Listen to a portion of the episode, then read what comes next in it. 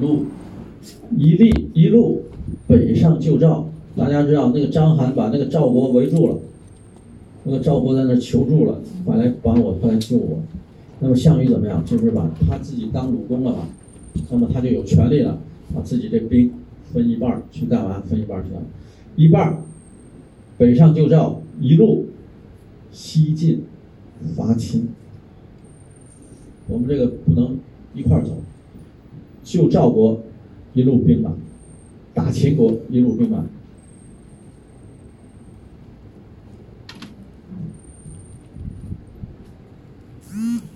以宋义为上将军，号称青子冠军。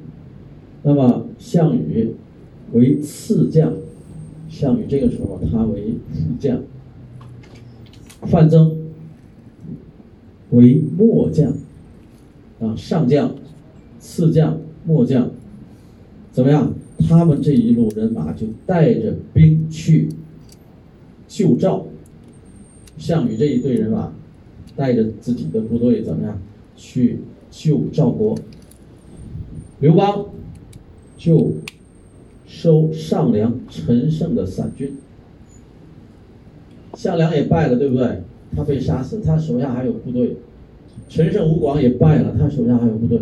刘邦就率着这些人，都是不是最好的军队？最好的军队项羽带走，带走干什么？救赵王去。刘邦这些都是散兵游勇，都是被打乱的那些，怎么样？继续伐秦啊，继续跟秦国打仗。怀王与诸将相约，这个时候注意看，先入定关者啊，先入定关中者王之，什么意思？大家都在这商量好了，谁先？占领了秦国的首都咸阳啊，谁先打入咸阳，谁就是王。打好都，现在就约定好，啊，咱们你打这个，我打这个，对不对？嗯，都分两路，分这么多路，最后怎么样？谁先攻入秦国的首都，谁就是王。结果怎么样？刘邦先攻入秦朝，先进了咸阳。我们看后面，刘邦呢，这个时候西征，先行北上收陈楚散卒，他收的都是那些啊打了败仗没有归属的那些兵将，先后攻取了洛阳周边一些地区，企图。夺取洛阳，经潼关入关中，后被洛阳郡宪兵出城迎击，大败南逃。你看他连一个县他都攻不下来。当时因为刘邦的人不行，刘邦的兵也不行。刘邦什么时候才行？刘邦收了韩信，知道吧？那我们有一个啊，就萧何月下追韩信嘛。韩信本来要走了，那么提韩信就有更多的故事啊。韩信一开始穷困潦倒啊，受胯下之辱，什么意思？跟人家没饭吃嘛，没钱，碰见那个流氓了，说你要想吃饭我给你，但是你要做一件事，从我这两腿之间钻过去，胯下之辱嘛，啊，你钻不钻？钻。为什么要吃饭？要活嘛。就是人呢，总有你不行的地方。你说我都这样了，你让你让你钻，你钻不钻？你还是要钻。你说我不钻死了，啊，你还想出人头地不行。所以中国有很多的这样的事情，啊，就是说你，他同样就告诉你说，大丈夫能伸能屈。就说你要是有本领的人啊，你能站着，但是你也能弯着。啊，你才能你成大事嘛，对不对？你事事你都站着，完了。但是呢，这个很多的话呢，就是中国人呢，就像儒家一样，这样说的也是他对，这样说也是他对，这中国人就没办法，是吧？那么这个就告诉你了啊，大丈夫能伸能屈，能伸就直着站是吧？然后呢，孟子怎么说？孟子说啊，贫贱不能移，富贵不能淫，威武不能屈，什么意思啊？你就要像竹子一样啊，宁折宁折你也不能弯，就得挺着，对吧？那他说什么？宁为碎玉，不为瓦全。玉碎了，我也当玉，我也不当瓦，知道瓦吗？泥土，泥土是吧？所以这个中国人呢，这边一说他也有理，这边一说也有，而后边人不知道哪句对，是吧？站在不同的角度，在得到了历史其为啊代表的地方豪强支持后，改变策略，转走武官道入关中，啊，后来呢他就败了，他就到了蓟县，蓟县有很多的有钱的那些土豪就支持他，又给他钱，又给他兵马，得到了支持以后。改变了策略，原来想走潼关，大家也要很近，因为潼关就是咸阳的第一个关口，你过了这城，直直达首都。现在看来怎么样？进不了，迂回，走原路进去。那么走武关道入关中，经过几个月的转战，就十月二零七月的时进入了咸阳的郊外。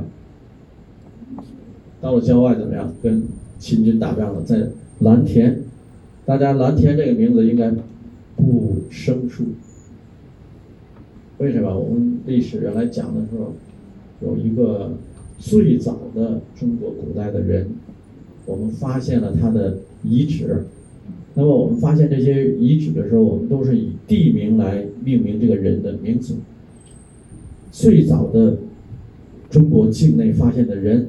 就是在蓝田这个地方，所以我们叫蓝田人，啊，古人，距今天，今天一百七十万年，一百七十万年，啊，一百七十万年，这是中国是以万来为单位的，那泰国是百万为单位的，对吧？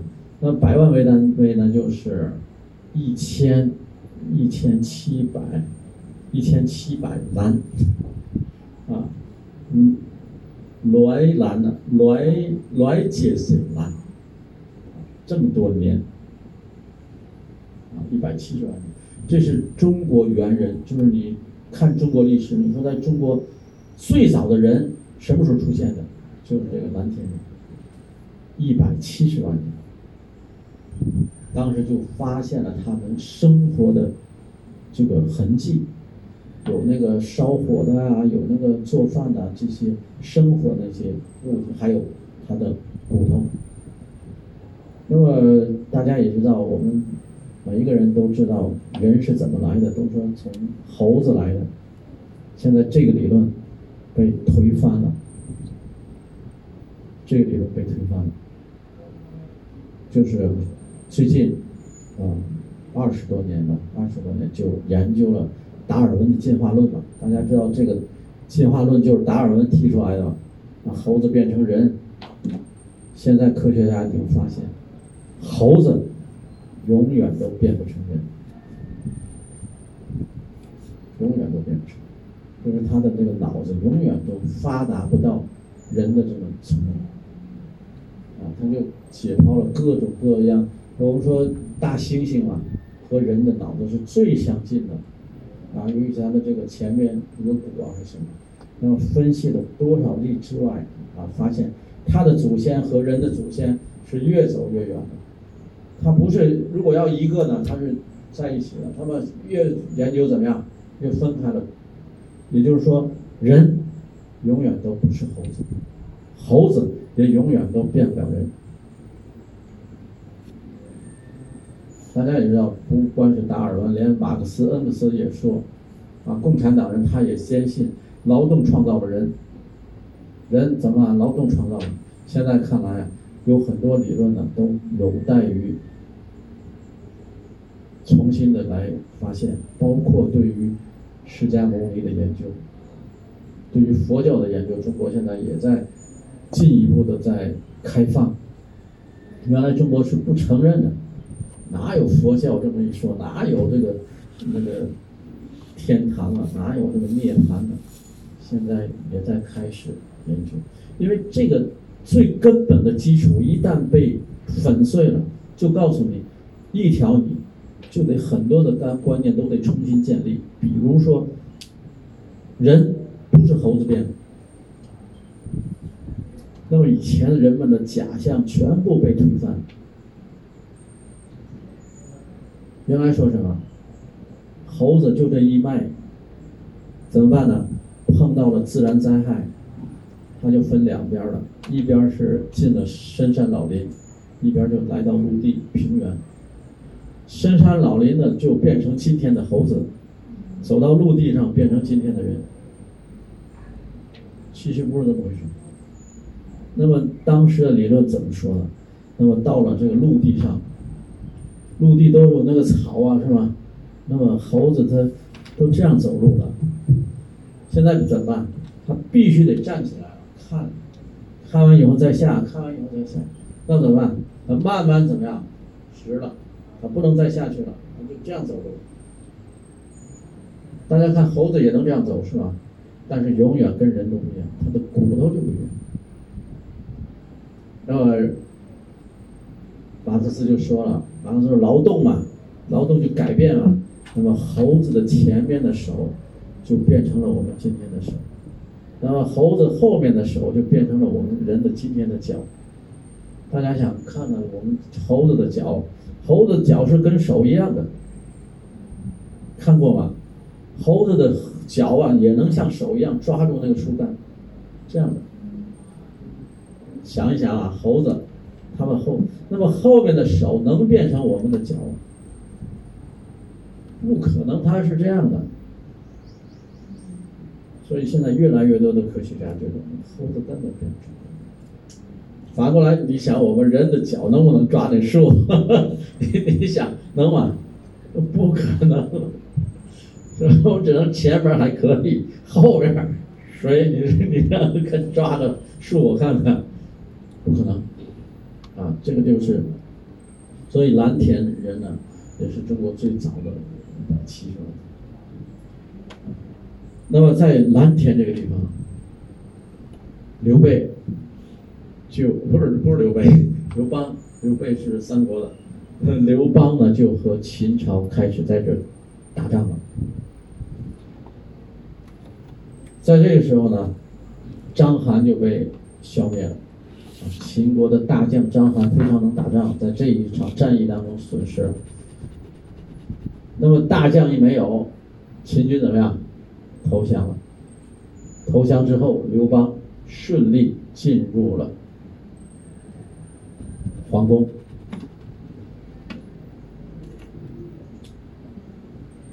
这时候呢，刘邦入了咸阳之后，把秦朝的那些啊。严峻的法律全部废除，并且与关中父老约法三章。这个时候，大家看刘邦的这个心思，大家就看出来了。中国有句话，他说：“得民心者得天下。”大家永远记住，民心呢？你得到老百姓的心，你就得到了天下，你就才能做王。大家想，那九世皇为什么啊？大家这么爱他？得到了你们的心，对不对？得民心者得天下。你得到民大家爱的人，你就得到天下。你大家不爱。给你天下你也做不了，是吧？所以这个是历史。所以你做国王的那个孟子啊，这么多年几千年前就告诉那个国王了，你怎么样？你要对老百姓好，你才能够战胜。你对老百姓不好，你战胜不了。大家也知道，中国有一个非常聪明的军事家。啊，叫晏子，晏子他当帮国王打仗的时候，国王告诉他：“你来帮我。”那你这个仗，我这个仗能打不能打？那么燕子就问这个国王说：“你问你几个问题？你凭什么要啊带着你的老百姓去打仗？你的老百姓听你的。”他说：“我虽然是一个国王，我不管怎么样，我到日子我就敬神敬鬼，啊，我就拜嘛，就像我们泰国人一样，到这日子了，要拜神呐，要拜鬼啊，我很虔诚，啊，我就杀猪啊，宰羊啊，我就拜这些。”燕子说：“你要你这样天天拜鬼拜神的，我觉得你打不了这仗，老百姓不跟你去。”但是：“我特别的那个爱这个父母，啊，父母我也孝顺，我呢也打不了。”他说：“第三个，他说老百姓不管有什么官司，打官司嘛，国王嘛，他说不管打什么官司，我一定会亲自的去听，不管我判的对不对，我会认真的去对待。那这一条还行，还可以去打仗，那我就帮你。”那就说明什么？你敬父母没用，你敬鬼神没用，你得敬谁啊？老百姓，你得敬你的人民，啊，这一条就打了。打的时候怎么样？敌人那时候敲鼓嘛，嗡嗡嗡嗡嗡，敌人那鼓就敲来了，他也要敲，不用敲，不打，让敌人就打。第二通鼓，梆梆梆梆梆梆，不打。第三通鼓，我们都打了三通鼓了，还不敲。这时候就看那个敌人已经过来了。第一通鼓，往这边才敲，呜上去，就把他打败了。那那边就跑了，跑了之后就要追。这个燕子就说：“先不要追，我要去看一看。”下去看了一下，看完了才让追。结果大胜而。而回，国王很奇怪，就说：“为什么？就是从头到尾，你问我这么多问题，第一个、第二个你都说不行，然后第三个你就说去打，人家敲三遍鼓，我们敲第一遍鼓，然后我们要追你还不让追下去看，都怎么回事啊？”他想知道，燕子就跟他说了：“他说，我问你做国王的这个行为。”那么你第三件事，对于你的人民你是尽心尽力的，那你的人民才能听你的。你光敬鬼神，你不爱你的老百姓，老百姓不跟你去打仗。国王一听有道理，这是第一个。第二，他说为什么人家三遍鼓之后你才打第一遍鼓？中国有一个成语叫一鼓作气。一鼓，为什么？大家也知道，这个人要是打仗的啊。第一拳是最有力的，再打一拳力就小点儿，第三拳没劲儿。打仗也一样，第一遍鼓那个时候，军队怎么样？最有气势，跑得也快。第二遍鼓怎么样？速度还那么快吗？没了。第三块，他说啊，一鼓最盛，一鼓盛，气势啊那个盛，盛气。二股衰，第二股就降下来，衰呀，就是我们那个衰，衰。三股带，三股就没劲儿了，是吧？就像射箭一样，刚一出去那箭什么样的力道，中途什么样力道，到尾边那箭怎么样，掉下来。敌人已经三遍鼓了，我们怎么样？第一遍，劲儿怎么样？刚出来，他没劲儿，这我们劲儿刚出来，所以他跑了，打败他了。但是为什么他跑了，我们不追？他说怕有，怕是假败，说要看他。结果看怎么样？旗子也是东倒西歪，那车轱辘也是这跑那跑，说明他已经败了，我们就可以追。如果看他跑，那旗子举得还挺齐，那个车印儿也不散乱，那你不能。要是假装，你就不能追。结果给国王说的，哎呀，真好，所以就出了一个成语叫“一鼓作气”。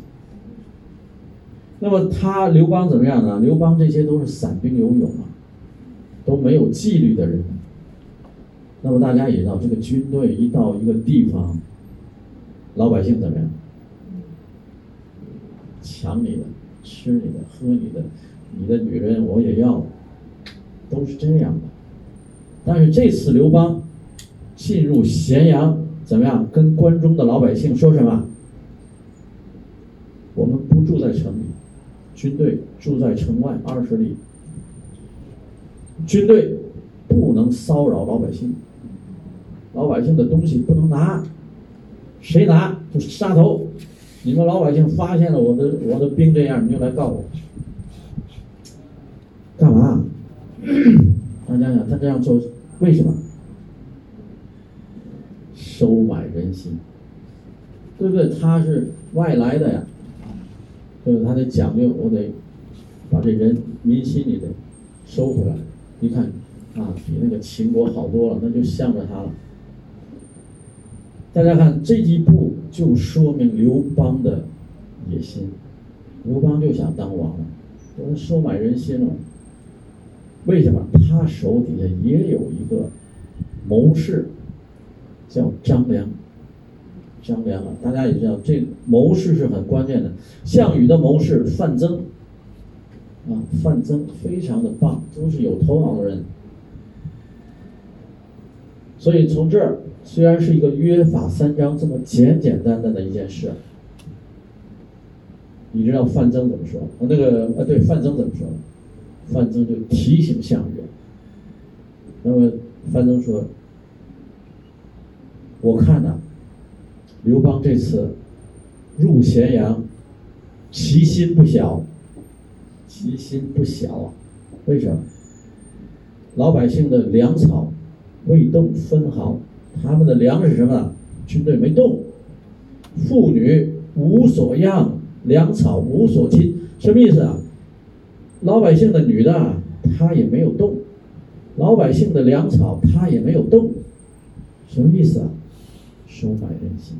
原来他到一个地方，刘邦不是这样的，刘邦不是这样。那老军队，你想去那杀鸡，东西乱抢，人乱抢。但是这次入咸阳，他怎么会这样？约束自己的军队，你不能乱来。结果项羽一听啊，有这事儿，马上就问刘邦：“你怎么回事？”刘邦说：“你是大王，你没来，我不敢动。”项羽一听怎么样？高兴了。他不敢动，他不是他自己的心怎么样？他是怕我。范增说：“不对呀，你怎么这样？你听他的不行啊。”项羽就是这么样的人，但是刘邦就告诉他：“我为什么不动？我因为你没来，我等着你进，你进了我才能进。这次到这个首都，他都没进城，离城二十里住下，不能骚扰城里的老百姓。再看项羽一来，老百姓就遭殃。大家看这一对比怎么样？那民心呢就知道跟谁。我们再看下面。”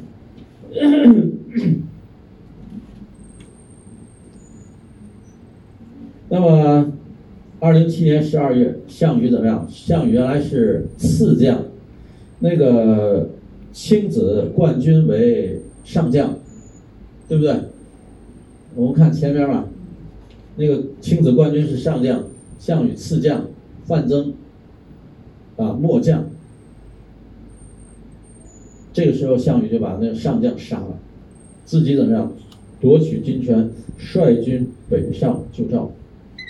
在巨鹿之战中，大破王离，北方边军主力，之后再连破秦军，最终怎么样？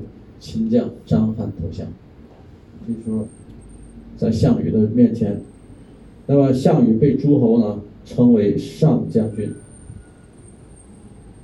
率诸侯入关，与刘邦会于鸿门，这就是历史上。最有名的鸿门宴。鸿门宴，鸿门宴后，项羽入屠咸阳。大家看，入屠咸阳怎么样？进了咸阳之后，杀秦氏宗室，杀秦宗室怎么样？还秦公室，劫掠关中。项羽一把大火烧烧光了这个秦王宫，大火烧了三十天，三十三天，这火啊烧了一个月。秦朝的王宫号称三百里，当时没没有现在高楼，都是平房，但是大。三百里什么意思啊？差不多啊三百。相当于我们的一百五十公里吧。你想想，这多大的坟，烧了三天三夜。都说秦始皇焚书坑儒，其实最大的罪人就是项羽，全部烧毁。那我们看这里边啊，没有那个鸿门宴啊，这里面呢，我真的应该给大家讲一讲鸿门宴。鸿门宴呢，这个。鸿门是个地方，啊，地方，宴就是吃饭，啊，请客吃饭。当时呢，项羽在鸿门这儿住好之后，就告诉我商量好让刘邦来，刘邦来，来干什么？杀掉刘邦。范增给他出，呃，范增给他出的主意嘛，说我们要把他，再不杀他。我们就当不了王了，啊，他就会杀了你。结果都安排好了，啊，吃饭的那个两边埋好军队，持枪。刘邦一来，项羽喝酒的时候摔杯为号，杯子一摔下去，军队就出来了。那。刘邦敢不敢来？知道不知道这是鸿门宴？知道，不敢不来。为什么？你不来，他就有理由来打你了。也来，那么就问张良怎么办？张良说：“你得去，你不去就麻烦。你去怎么办？做好准备，带好了大将，军军将大将，其中有一个人叫樊哙，这个人像张飞一样啊。”身高一米九，快两米的这么一个人，体重两百公斤。这个人眼睛啊大大的，头发立着的，一看那胡子啊也是，一看这样的人，你要带着他去，兵马都准备好，一旦有事赶快逃跑。结果就去了，去了在席上，刘邦。低头屈膝，啊，见了这个项羽之后，三叩九拜，一看就像特别虔诚的一样。这个项羽这个人他比较骄傲，一看，就这样的人不值得杀他。意思你看吓成这样，啊，喝酒的时候，这个范增就连连的使眼色。可是，在喝酒的时候，这个。刘邦就对项羽的功德大颂功德，说最棒，怎么怎么样？咸阳我为什么不能当王？虽然当时有这个约定，谁先到咸阳谁就是王，但是我不能当，这个王得项羽你当。项羽听到这儿，他还杀他吗？不想杀了，对不对？这个人你虽然他厉害，他又是妇人之心，啊，心又软，两句好话完了，喝酒吧。这个这个这个范增啊，这着急呀！那意思你怎么这个杯子就摔不下去？他不想摔，不想杀他就不摔了。结果这个范增就把这个项伯啊项庄啊，他这个也是项羽的一个叔叔，另外一个叔叔说项羽啊要变卦，他要他思想变了，你上去舞剑，趁机把刘邦杀掉。这个项庄就拿着剑就上去了，他说：“你们这喝闷酒没意思，你们一边喝酒，我一边给你们耍剑，给你们看看。”他拔下剑来就舞起来，一边舞他哪里是耍剑？相公舞剑意在沛公嘛，就想把他杀了。张良干什么呢？一看坏了，赶快拉过来一个刘邦的那个将，说：“你呀，他们要刺杀沛公，赶快去挡住。那人拔出剑，你一个人舞剑，没意思。我们两个人对舞，这一队伍怎么样？就处处挡住了那个沛公，杀不了他了。这个张良就告诉沛公说：“情况不好，你要逃跑。”哎，这个刘邦就举手了，我要上厕所。上厕所还不让去吗？你去吧，就离开了这个宴席，在边上走道一看，士兵拿着枪都在那站着呢。赶快跑出去以后，那马都准备好了，随时准备逃跑了，上了马就跑。再想追啊，就碰见樊哙。樊哙一看人过来，当时揪住了一个人，拿着两条腿，噗就把这人给撕了。这边一半，这边一半。然后拿着这个当那个兵器在那儿，然后再看他的眼睛给裂了，就生气，眼睛就裂，是血就流下来，害怕吧？大家一看就不敢追了，那刘邦就跑。这就是历史上最有名的鸿门宴啊！中国以后就把那种不好的请客叫做鸿门宴啊！今天今天你要去。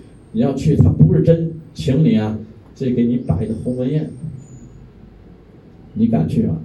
敢去。鸿门宴那不是好吃，不是真正的吃饭，借着吃饭的名字要除掉你。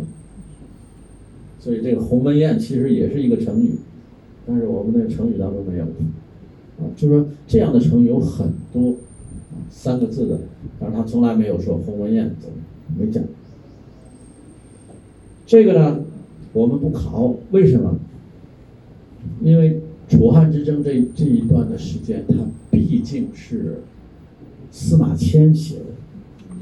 司马迁的历史大家都知道，他也是写历史的。但是司马迁这个人呢，他这个人有思想感情。当然谁都有思想感情，但是写历史的你不能有。写历史的对就是对，错就是错，对不对？他发生什么事就写什么事。司马迁这人不行。司马迁他喜欢项羽，所以他写这个项羽的时候，他基本上就没有按照历史来写。那么大家也知道，这个司马迁写《史记》的时候，他是分人写的，本纪啊、列传，然后诸侯，他是皇帝，他都以本纪来写的啊。你看。列传都是写那诸侯的，然后他分你不同的等次，你要写成你是什么。他写项羽的时候，他写的是《项羽本纪》，什么意思？他把项羽当做一个皇帝来写，《刘邦本纪》这是一定的，这个汉朝的《刘邦本纪》，秦始皇本纪、秦营本纪那是一定是的，项羽本纪那就不行，你项羽没当皇帝。但是他把项羽写成皇帝了，当成皇帝来写。那么这些历史事实都是在《史记》当中记载的，啊，究竟真实不真实，不知道。但是你可以去看，但是在春秋战国的这些都应该是真实的。那么只有到汉朝临近，它不真实，尤其写汉朝。司马迁汉朝的史官，那么因为一些其他的官员的啊，他为了别人说好话，别人说那是叛徒啊，反对朝廷的，他就为他说了两句好话，就把他打入牢中，然后给他实行了宫刑。这是中国刑法当中一个很不人道的一种这个刑法，就是把把男的的这个就像那个。跟特一样把它切掉。那么大家想，一个男的正常的男的受到这种刑罚之后，那还活吗？不不想这，你活着还有什么意思？你男的，你这个没有了，你还是男的。当然，你不是去干特干特他愿意，对不对？这个他不愿意。但是司司马迁怎么样？忍痛活下来，用了十三年的时间完成了《史记》。一百多万字的史记，而且这是中国历史上第一本《史记》，它不是以编年体写的，编年体写的要按日期，它不是，它是按人物写。啊，他写的非常好。像我们学习的，呃，蔺相如啊，《与廉颇传》啊，《蔺相如传》，这个都写的故事，但是他写的是历史，啊，历史。哪年哪月发生了什么事？哪年哪月发生？像这个都是，所以可以说，《史记》这本书，我们最早在呃中国文学史当中，我们也说过，中国最早的历史是什么？春秋，《左传》，对不对？春秋是孔子修订过的历史，因为孔子也当过历史官，《左传》叫也叫《左氏春秋》。是左丘明这个人历史官写的，也就是说，在春秋战国时期，两本历史书，一个是春秋，一个是左传。在春秋、左传这种两种历史史之后，第一本就是《史记》，而且《史记》是不是以编年史，不是以时间来写？汉朝呢出现两个历史学家，一个是司马迁，一个就是。班固，听说过吧？姓班，班两班的班，班固。他写的什么？他写的《汉书》。《汉书》大家就知道了，汉朝的历史，汉，《汉书》。《史。记》它从春秋开始写到汉朝，那么《汉书》是只写汉朝的历史。但是司马迁这是以人物传记来写的。司马迁的《汉书》完全是以这个时间来写的，所以这两个历史。书是我们中国历史书的两个样本，尤其是班固的《汉书》。大家也知道，中国的史书呢，一共有二十五二十五个史，不算清朝。二十四，这二十四史，实际上二十五史，有一个人最爱看，看完了就在旁边写，历史怎么怎么回事就是毛泽东，天天看毛泽东，那个基辛格啊，美国的那个总统，他。到这个中国访问的时候，他去了毛泽东的卧室。那时候毛泽东已经不能出来见，就在他的睡房里头接见了基辛格。基辛格有两点，他说这个人一定是伟人，他不可能是凡人。第一个，他说我没有看过一个国家总统睡衣上带着补丁，这个。睡衣破了以后怎么样？嗯，缝上。没有看到过一个国家的总统，因为他们叫总统啊，毛泽东就是总统。他穿的拖鞋啊，上面是缝好的，就是破了以后又缝上。他说：“一个总统能做到这样的话，他有什么样的敌人不能打败？他一定能够战胜。”大家也知道，那时候毛泽东。毛泽东的工资，你们想象不到。一个毛泽东，中国的国家主席，他的工资一个月的工资多少？他都是就是我们都知道的。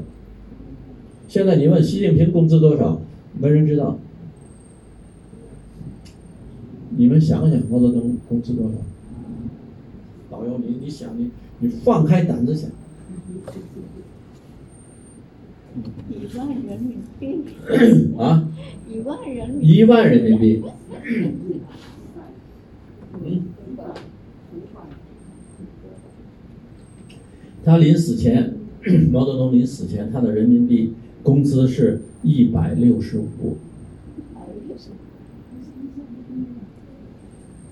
一百六十五一个，那么老百姓的工资多少？那么普通老百姓工资四十到五十人民币，没办法想象的，嗯。现在我们的退休工资，退休了的工资也得几千一万的。别人我不知道，我呢，差一点点一万人民币。我干什么？天天也不干活，还跑到国外来上班，也不给中国上班，不给中国人服务，对不对？毛泽东啊，国家的领导人，大家也知道他出的那《毛泽东选集》，一到五卷五本书，所有的稿费全部给了人民。那是多少？你知道那毛泽东那个书，中国人一人一本儿，家里你有多少人，就每个人都多少书啊？那是多少钱？毛泽东一分不要，谁能做到？没有，真的。所以现在对于毛泽东的评价又开始评价。所以历史这个东西。谁都不好说。好，我们先休息一会儿。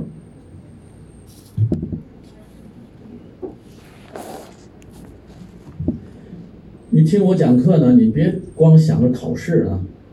对呀，我讲课你总想着考试，你想，哎，老师这考不好，就不敢听了。考试很容易，真的，我历史考试就这么点儿，能考什么？你们就听故事就好了，真的。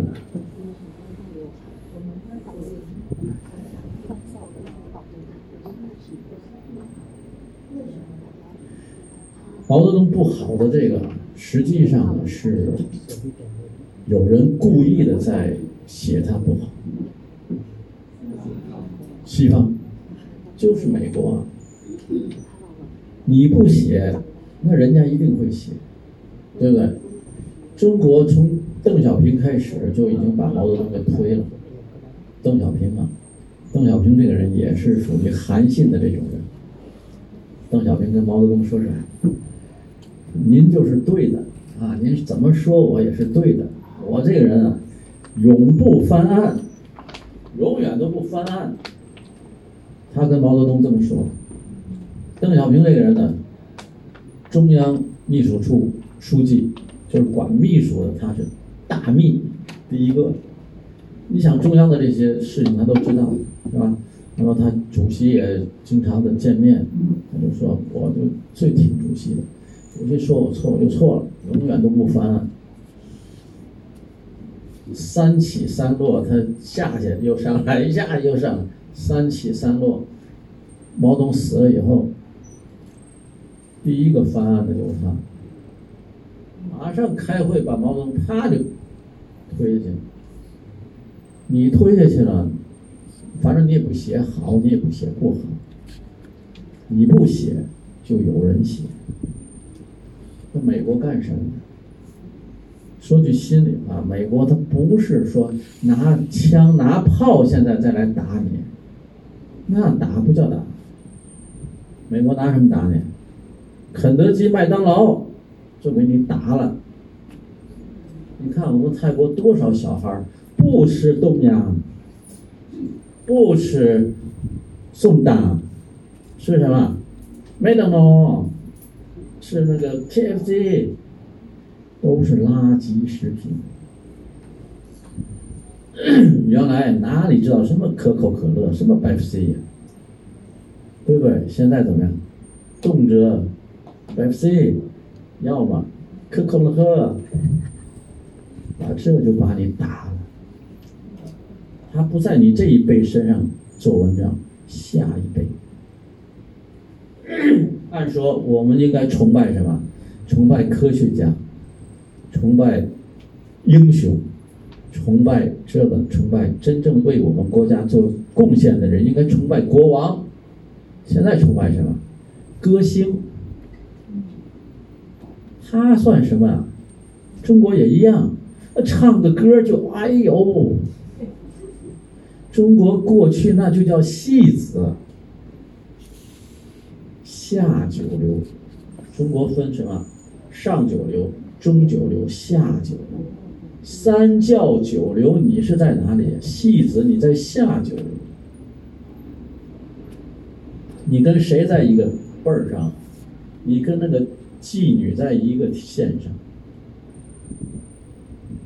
中国怎么说？车船垫脚牙，无罪也该杀。车，车夫，现在我们觉得啊，司机怎么怎么样？以前那旧社会那车夫啊，你知道他好人坏人？不敢坐他的车，长途车、赶马车的，走吧，走哪儿去你都不知道，最后你生死未卜。车夫啊，看你有钱，没人地方就给你杀了。车夫，船。船夫更可怕，水上的，你车你下车还逃跑了，水往哪儿逃啊你？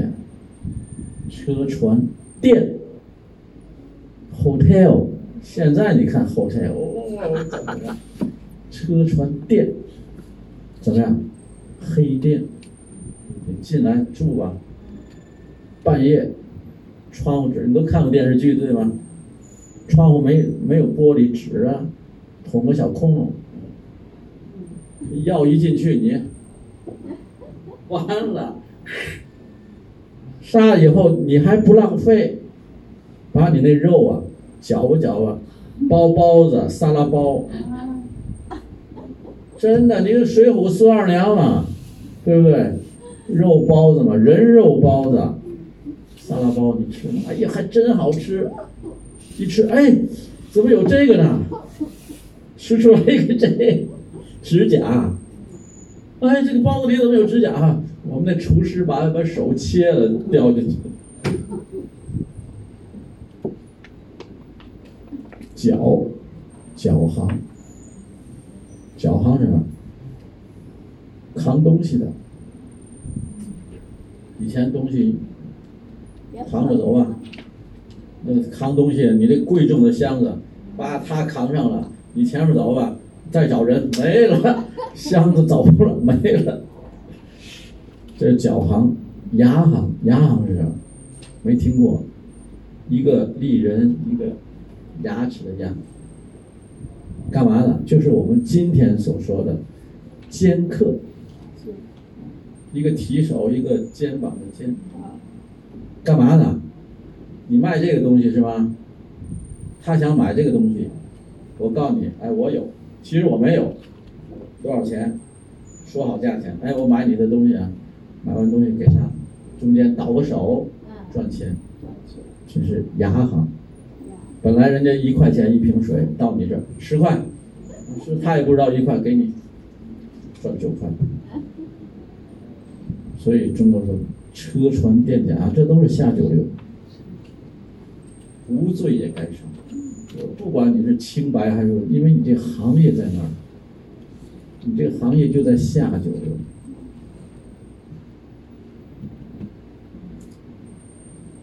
所以中国的历史就是一个人生的一个大舞台，谁在这上面演什么？孙中山又怎么样？伟人吧。毛泽东怎么样？伟人吧。一样有人说你的坏话，为什么？洗脑啊，是吧？现在怎么样？我们看电视不看英雄，天天看那选秀、作秀，是吧？真的不知道。所以这就是一个风气，啊，社会的舆论工具，你千万不能小看。所以我们还是要来上学，老师教给你的。还是有点道理的，最起码不像那歌星啊忽悠你，对不对？唱首歌拿这么多钱走，还不上税，拿这么多钱还不上税，你说他可恨不可恨？上面这个呢，我们基本上楚汉之争的这个概况都差不多了，我们楚汉之争不讲，我还要补考。但是你要知道，你汉朝，你考汉朝，你楚汉之争不知道，那你没办法讲。我们看西汉的建立。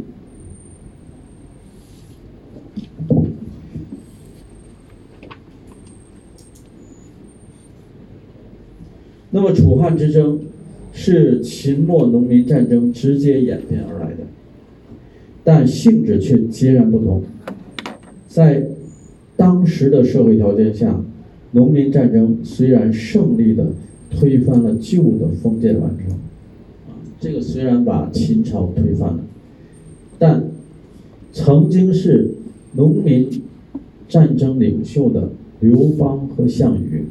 却不得不由封建统治者的劳动，啊，他不由不走，啊，不是他自己的的意愿为转移的，因为两个人啊，那么谁来当皇帝？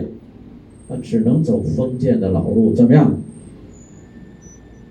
演变成封建统治权的这种角斗，啊，对这个权力的争夺。在这场角逐中，项羽具有强烈的旧贵族的意识，又不善于用人，不能重建统一王朝。而刘邦怎么样？知人善任，因力因势利导，终于战胜了项羽，登上了西汉皇帝的宝座，建立了王朝。在这个末尾的时候，也就是在项羽。失败的时候，我们也有很多的成语，啊，也有很多的成语，比如啊，《霸王别姬》。《霸王别姬》这都知道吧？这个项羽啊，有一个女的跟他特别好，这女的叫虞姬，姓虞，啊，虞姬。大家可能知道，呃，张。香港那个演员叫张什么？张艺谋。啊？张艺谋。不是那中国的张什么？就是他演那个虞姬的，他死了，大家都挺纪念他的。我看我看，就这人是个个特一样。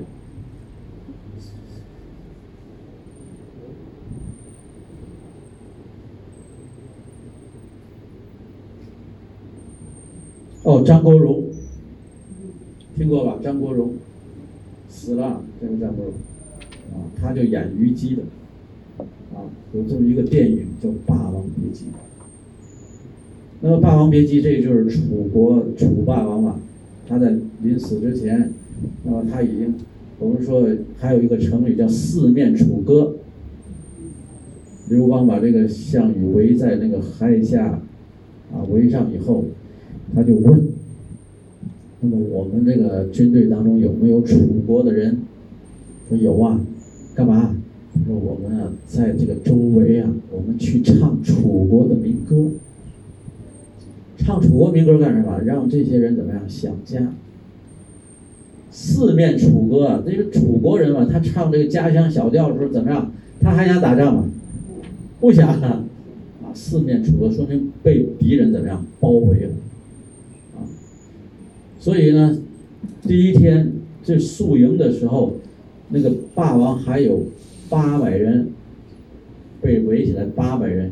早晨起来再一看，逃跑一半怎么样？不想打仗了，听着四面楚歌就军心瓦解。啊，这个也是一个成语。啊，《霸王别姬》的时候怎么别呢？这个虞姬也知道他很心疼他嘛，那么打仗就放不开，就是说他会跳舞嘛。就说在临别之前，我再给你跳个舞。霸王说好，跳吧，跳舞跳舞，然后又让他喝酒，最后把他的宝剑拿出来，怎么样？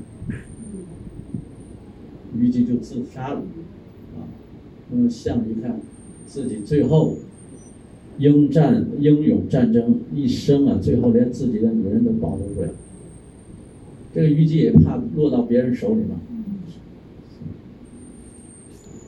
那么第二天早上，项羽能打突破，这个突破了这个包围，跑到了乌江的江边。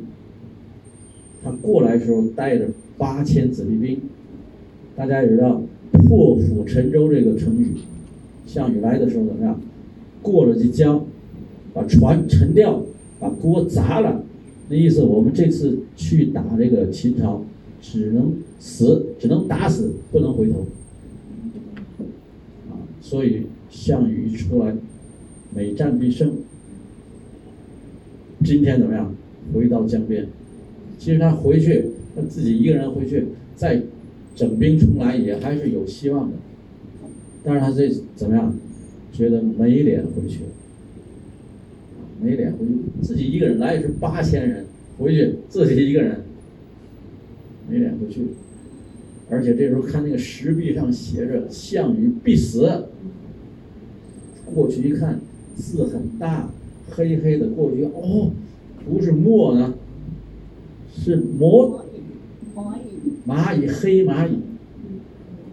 哦，他说蚂蚁都告诉我，那天一定让我死。其实这张良的用的，张良用那个密写的字，哦，拿喷的，写完字那蚂蚁能不来吗？来，来都在站在上面。所以呢，项羽虽然这个人啊，后后世还是有很多人啊，觉得项羽这个人还是很很好，虽然他有缺点。大家知道有一个宋朝有一个女诗人叫李清照，李清照写词写得非常好。他曾经写项羽写了一首诗，他说：“身为一人雄，死后亦鬼节。”啊，生是英雄，死也是鬼里的头。至今思项羽，到今天还在想项羽，为什么？无言过江东，啊，至今思项羽，无言过江东。生为一人杰，死为一鬼雄，啊，鬼里面的英雄，人里面的英雄。生是人里面的英雄，死是鬼里面的英雄。为什么？就是项羽。要脸呢，是吧？无言过江东，所以还有一个成语就是无颜见江东父老，没有脸去看江东的老乡亲。江东啊，乌江的东面，他打秦朝是过来了，回去回不去了，为什么？没脸。所以中国人又说了，啊，你这韩信，你一个还有脸吗？啊，人有脸，树有皮，你还要不要脸？但是韩信那个时候怎么样？不能要脸了，先要活吧，先要命。所以在中国历史上的这些事呢，有很多啊，有很多。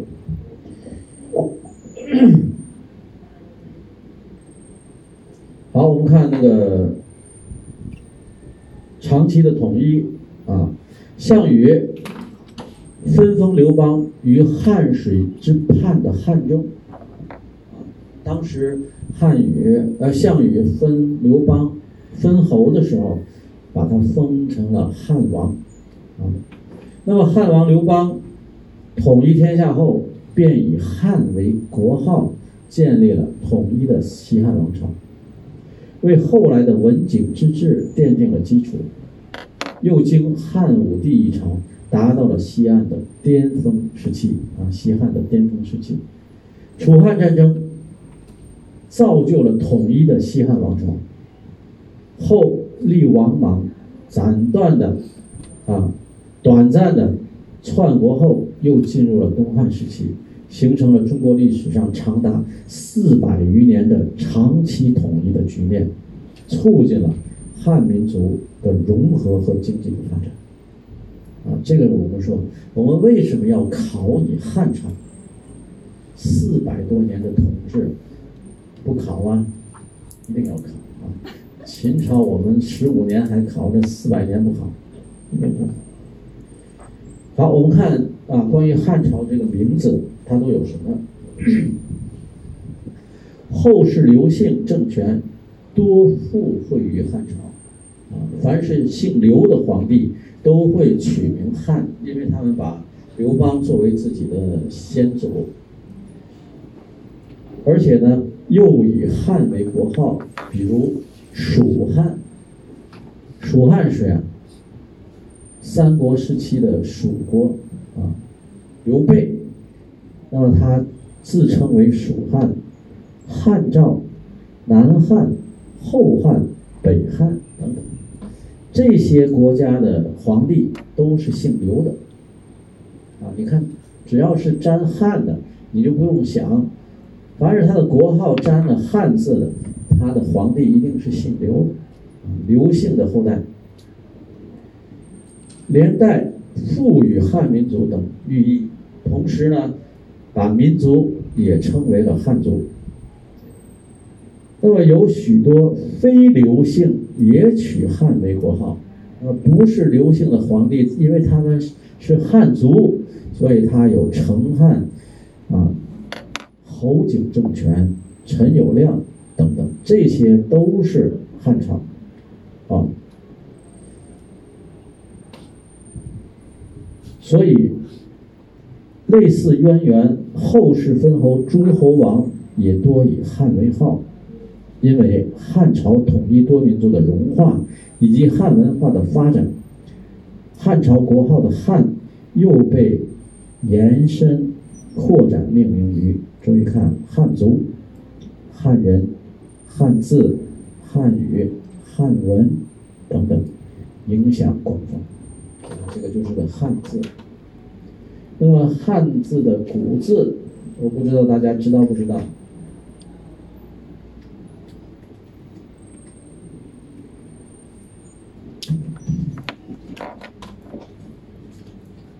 好，在这儿，这书里头我给大家印上。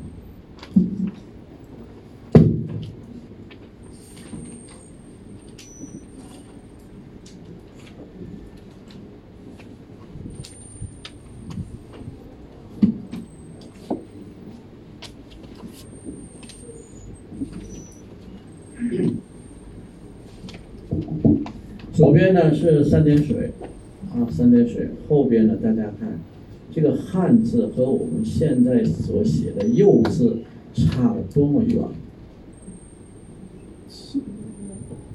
这个汉字，我们看现在汉字三点水一个“右”字，是吧？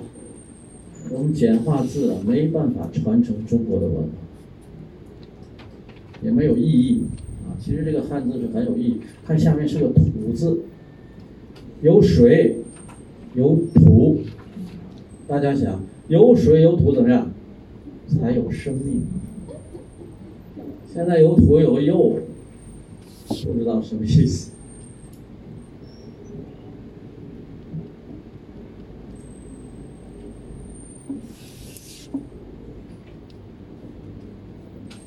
下面我们看呢，那么在楚汉战争当中呢？有很多的成语，这个呢，我想大家呢能够知道是最好的啊。著名的，我们看“指鹿为马”，“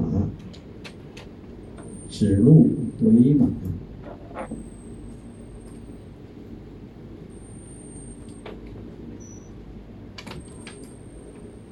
当时呢，这个“指鹿为马”呢是。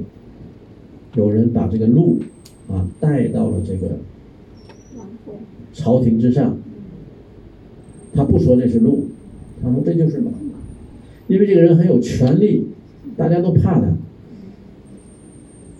明明知道不是马，大家怎么样？都说马，那都说马，明明知道他不是马，但是都说都不说都不说明白，都说这就是马。这个成语的意思就是大家怎么样，害怕权势啊，不敢说真话。大家也知道，有一个童话故事叫《皇帝的新衣》，这个听过吗？听过。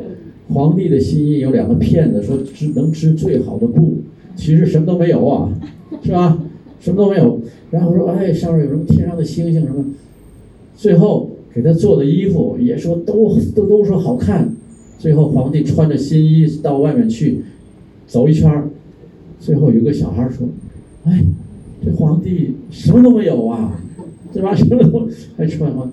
就是跟指鹿为马的意思是一样，啊，大家都在那儿睁着眼睛怎么样说说谎，啊，好，我们看取而代之，取而代之什么意思啊？把你拿走，我来替你，取而代之。下面破釜沉舟刚讲完，啊，把船沉掉，沉舟嘛，破釜锅，把吃饭的锅砸了，把舟把船沉掉。鸿门宴，项庄舞剑，意在沛公，约法三章，衣锦还乡，先发制人，明修栈道，暗度陈仓。这个就是那个那个出来，出关占领那个秦国。背水一战，四面楚歌，啊，四面楚歌，刚才我也讲了，啊，什么意思？一决雌雄，楚河汉界，穆侯尔关，人为刀俎，我为鱼肉，十面埋伏，江东父老，霸王别姬，多多益善，成也萧何，败也萧何，鸿沟，冠亚季，冠军。亚军、季军啊，冠亚季，他们怎么来的？虞美人、二世祖、三秦、三齐等等，影响十分深远，至今广泛耻辱啊。例如，楚随三户，亡秦必楚；三户亡秦，亡秦三户；一饭千金，胯下之辱；破釜沉舟，鸿门宴。项庄舞剑，这些都是常用的。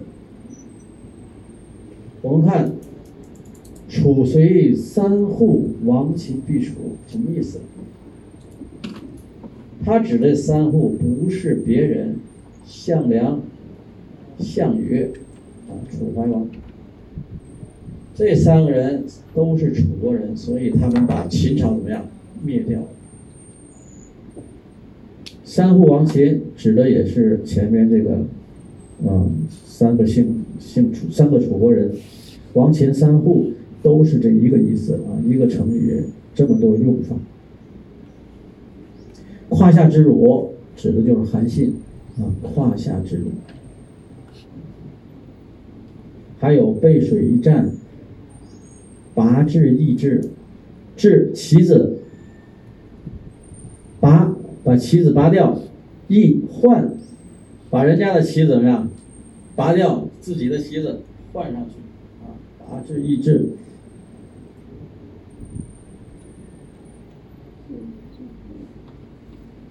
这些呢都是成语的典故。我们考历史不考成语，大家知道就行。很多这个呢，只是为了让。啊，大家去好好学习，啊，好好学习。下面呢，我们来看一下，啊，楚河汉界。楚河汉界呢，是指的我们现在下棋有一个棋叫中国象棋，这个知道吧？导游知道中国的象棋吗？知道吧？中国的象棋。啊，象棋呀。中国的象棋当中呢，它是里边这你是一边，我是一边，对不对？像国际象棋一样，有将有军的，什么有车马炮都有。但是中间中间有一条线，它和国际象棋不一样。国际象棋没有界限啊，随便走。这个是有一条界限，章上面写着什么呢？楚河汉界啊，这个是个边界，是这个就到你的国家了，过了这个就到你国家，过了就到我这儿。所以这个中国这边还有一个城，你看一个城，那个老将是不能出城的，最后把老将将死，啊，这个就是中国的象棋。那么这个上面那个楚河汉界从哪里来呢？就从秦朝，呃，就从那个楚汉之争过来的。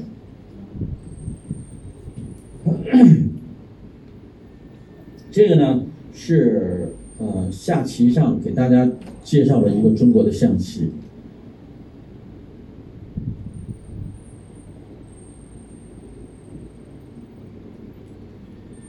那么公元前二零三年，那刘邦呢出兵攻打楚国，项羽粮缺兵乏，当时刘邦和项羽在打仗的时候，那么被迫提出了中分天下，割鸿沟，以西为汉，以东为楚的要求。他说什么呢？我们不要打了，我们挖一条沟，沟那边呢就是你汉朝，沟这边呢就是我楚国。从此呢，就有了楚河汉界的说法。至今，大家看，荥阳广武山上还保留有两座遥遥相对的古城遗址，西边那座叫汉王城，东边叫霸王城。传说就是当年刘邦、项羽所筑，两城中间有一条宽约三百米的大沟，是人们平常所说的鸿沟，也是象棋盘上所标志的河界依据。两端的中间，也就是两端到第四条、第六条竖线之间的正方部位。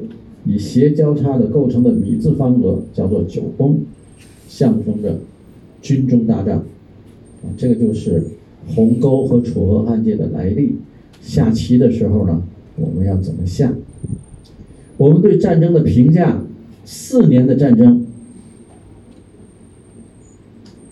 战地辽阔，啊，用兵韬略之丰盛前所未有，在中国古代战争史上。占有重要的地位，而且楚汉战争最终实现了西汉王朝的大统一，它是具有积极的历史意义的。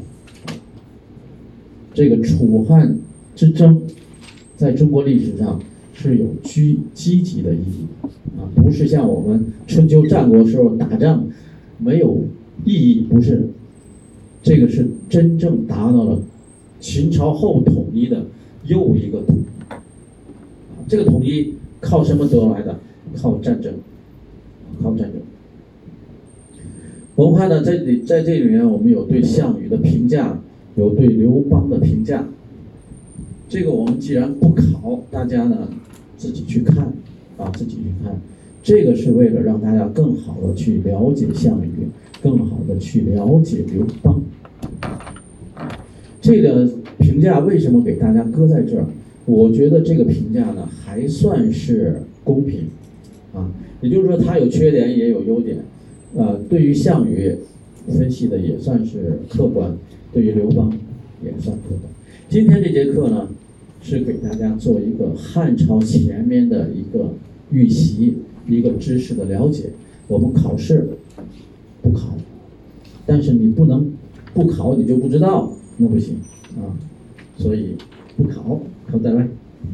你不要觉得，哎呀，老师我没听懂。我最怕就是你没听懂。我经常有人问我，这懂不懂？他说，棒卢卢棒，卖卢棒，我的心一下就血在了，对不对？老师讲的很卖力气啊，很努力的讲，然后学生告，卢棒，卖卢棒，没事，你就来听。啊，你今天撸棒，明天撸摸撸汤我，好吧？啊，来听，好，谢谢大家。时间很快，它一下就。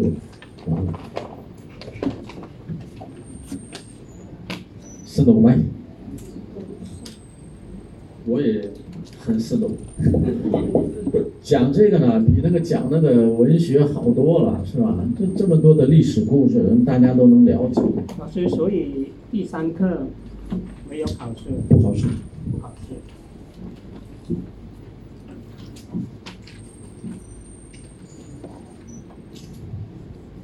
全全都不考试是吧？全不考。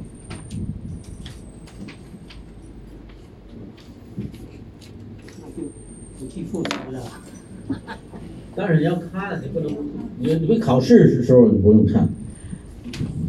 很多啊。啊？历史很多。没错，我还有一一半没答呢，不知道讲得完讲不完。还没，还没答呢。